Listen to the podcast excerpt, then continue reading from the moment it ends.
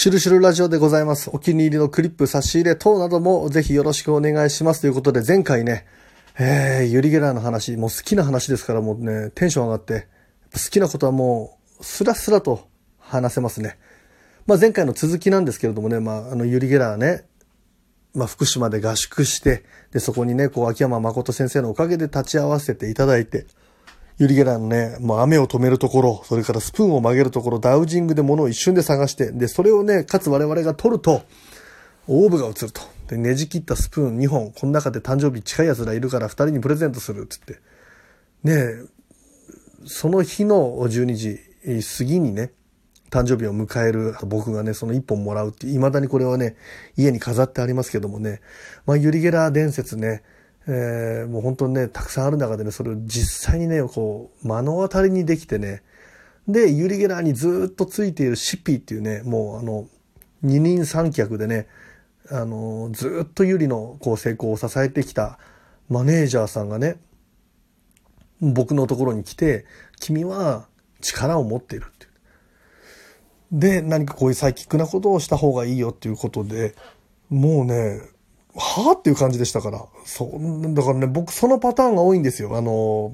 超能力特番っていうのでね、あの芸人が山に閉じこもって超能力者になれるかって TBS の特番でね、で、まあ、何百組もの芸人がオーディションした中でね、その中で10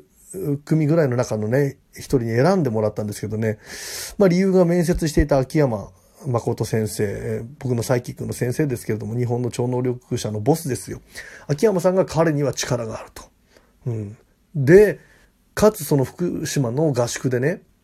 ユリゲラのマネージャーの二人三脚でずっとやってきたシッピーがね、君には力があるっていうね。もうこれを言われたらサイキックでやるしかないだろうっていうね。自分に力があるという自覚は一切ないんですけれどもね、本当に。平気で番組でダウジングやって外したりしてますから。うん。でもね、こう、何かね、そのね、ちょっとこう、言われるっていうパターンあるんですね。だから無意識に実はそういう今まで、こう、運とかね、サイキックでいろんなものをこう乗り切って、実はね、自分で感じてないけれども、あのそういうものを使ってきたのかなとかって思ったりもするんですけれどもね。まあね、ユリ・ゲラーね、すごかったなうん。で、そのユリのね、その、まあ、スプーンずっと未だに飾ってますけど、そのスプーンも結構ね、こう伝説があったりして、ベッキーさんがね、あの、番組でね、ユリ・ゲラー、ユリ・ゲラーのスプーン曲げを見ることがあって、で、ユリがそのまたスプーンをね、こう、まあ、曲げてっていう、これ持ってるといいよって言って、えー、これお守りになるからって言って、で、ベッキーさんがね、実際にね、生放送かなんかの時に、その流れかなんかでスプーン持ってたのかな？そんで、イヤモニかね、マイクがちょっと壊れて、ちょっとこれ大丈夫かっていう。で、生放送ですからね、その時に、その、あ、これ、そういえばユリゲラが言ってたって、そのスプーンをね、こう、こう持って、まあ、念じたのかな？そこを、ちょっと本人に聞いてみないとわかんない話なんですけど、そしたらね、そのマイク、高いイヤモニがね、すぐ治って、無事に生放送をすることができたなんていうね、伝説も聞いたことありますけどもね、今回はね、ちょっとそんなユリゲラーのあくまでですよ。これあくまで聞いた、まあ、都市伝説っていうか伝説なんですけどもね、えー、日本のね、あるテレビの番組に、まあ、ユリが来たことがあって、で、まあね、最強のものと最強のものを戦わせたら、あどっちが勝つんだ、みたいな、あ趣旨の番組で。ユリ・ゲラーをね、世界一のもう、要するにスプーン曲げ超能力者だということを、まあ、言ってずっと活動してきてるわけですから。じゃあね、最も硬い最強のスプーン作る会社があって、そこの会社が作ったスプーンを、じゃあユリゲラー曲げることができるのかと。要するに最強のスプーン対ユリゲラーみたいな。で、も前振りの VTR 見たら最強のスプーンと言われてるそのスプーンは、戦車にこう、バーって踏み潰されても、1ミリも曲がんないんですよ。で、これをじゃあユリ・ゲラーは曲げることができるのかみたいな番組でね、その番組僕はね、もうユリ大ファンですからね、食いつくように見てたんですよね。で、測定するのに精密機械を用いて、本当にもうまあまあ0.1ミリでもそれは曲がればね、あの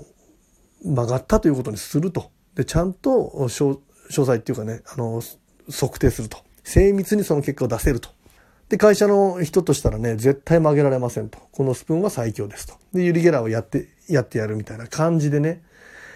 で、実際に、あの、スプーン曲げをその番組でやった、トライしたんですけれどもね、もう本編見てね、残念ながらユリ・ゲラーがそのスプーンをたった1ミリ程度も曲げることができなかったんですよね。うん。で、その、まあこのスプーンはすごいみたいなことで番組が終わってね、で、オンエア見てて、もうね、愕然として、うん、うわーってよりこれ曲げれなかったんだっていうね。もうね、悲しみに暮れて。で、まあ、ほぼね、僕もそのサイキック関係の知り合いの方多いですからね、あれ見ましたか見ましたかっていう話をしていく中で、ちょっとあるところから、このルートからね、お話聞いたんですけれどもね、これあくまで伝説だということで取ってください。何が何でも100%事実ですよとは言いませんけれどもね。どうやら、その番組、ね、まあ、ユリゲラー曲げることができませんでしたって現場でね。で、はい、OK ですって、お疲れ様でした、ありがとうございましたってなった瞬間に、まあ、当然ながらそのね、絶対に、うん、曲げられないっていう最強のスプーンを作ってる会社の社長さんと会長さんも来てるわけですよね。ユリ・ゲラーがね、そのスプーンをまあまあ、本番で曲げれなかったっていうスプーンを持ってね、その会長さんの前につかつかつかっと言って、あの、私はね、テレビ局から多額のギャラをもらってると。うん。で、はっきり言ってこの数分でね、この番組でもうたくさんのお金をもらったと。で、私が曲げれなかったっていうことになってるわけだから、あなたの会社も立ったでしょって。ね。これウィンウィンじゃないですか、つって。でも見てくださいって言って、ユリ・ゲラーがその場で、本番で曲げなかったスプーンを一瞬で曲げたらしいんですよ。ぐわって。で、えーってことになって。うん。もうテレビの番組ではもういいんですと。あなたの会社が目立てばって。で、つきましてはね、私イギリスでね、時計とかいろいろなこう、あの、ビジネスやってるからね、よかったら、あの、僕と今度またビジネスをしましょうって言って、商談までしてね、すべてをうまく立てて、ユリが帰っていったというね。でね、最後に一言ね、マネー is power って言ったっていうね。まあこういう話がね、まあ小耳に入ってきて。まあこれはあくまで都市伝説として聞いてくださいっていう話ですよ。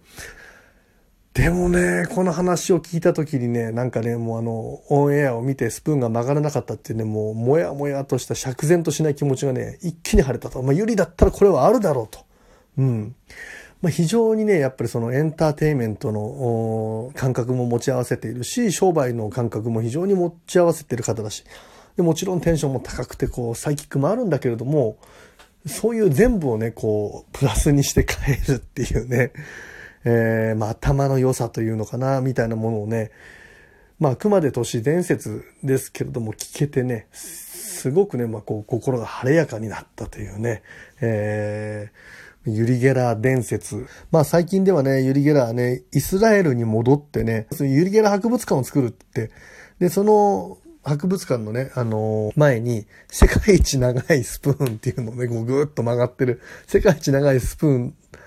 を作ってそれを展示するって言ってね。で、それがまた面白くてね、その最強のね、ユリゲラー博物館作るぞって言って、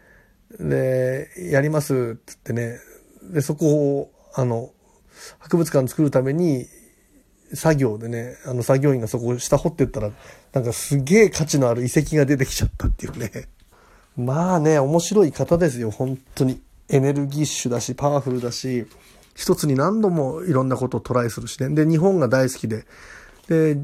一時期ね、ユリゲラがやっぱりこうね、過食になってね、すごくこうなんか物をいっぱい食べたりするときに、ちょっと自分のマインドがね、こう崩れた時にね、日本に来てね、で、日本の富士山とかね、に、すごくスピリチュアルなパワーをもらってね、エネルギーを取り戻したみたいなね、新日の部分もすごくあってね、サイキック界のね、巨匠でね、未だに現役でバリバリのユリゲラーですからね、今後もね、ユリゲラーのね、ちょっと動きに注目ということでね、まあ、ユリゲラーのある伝説をお話しさせていただきました。お時間です。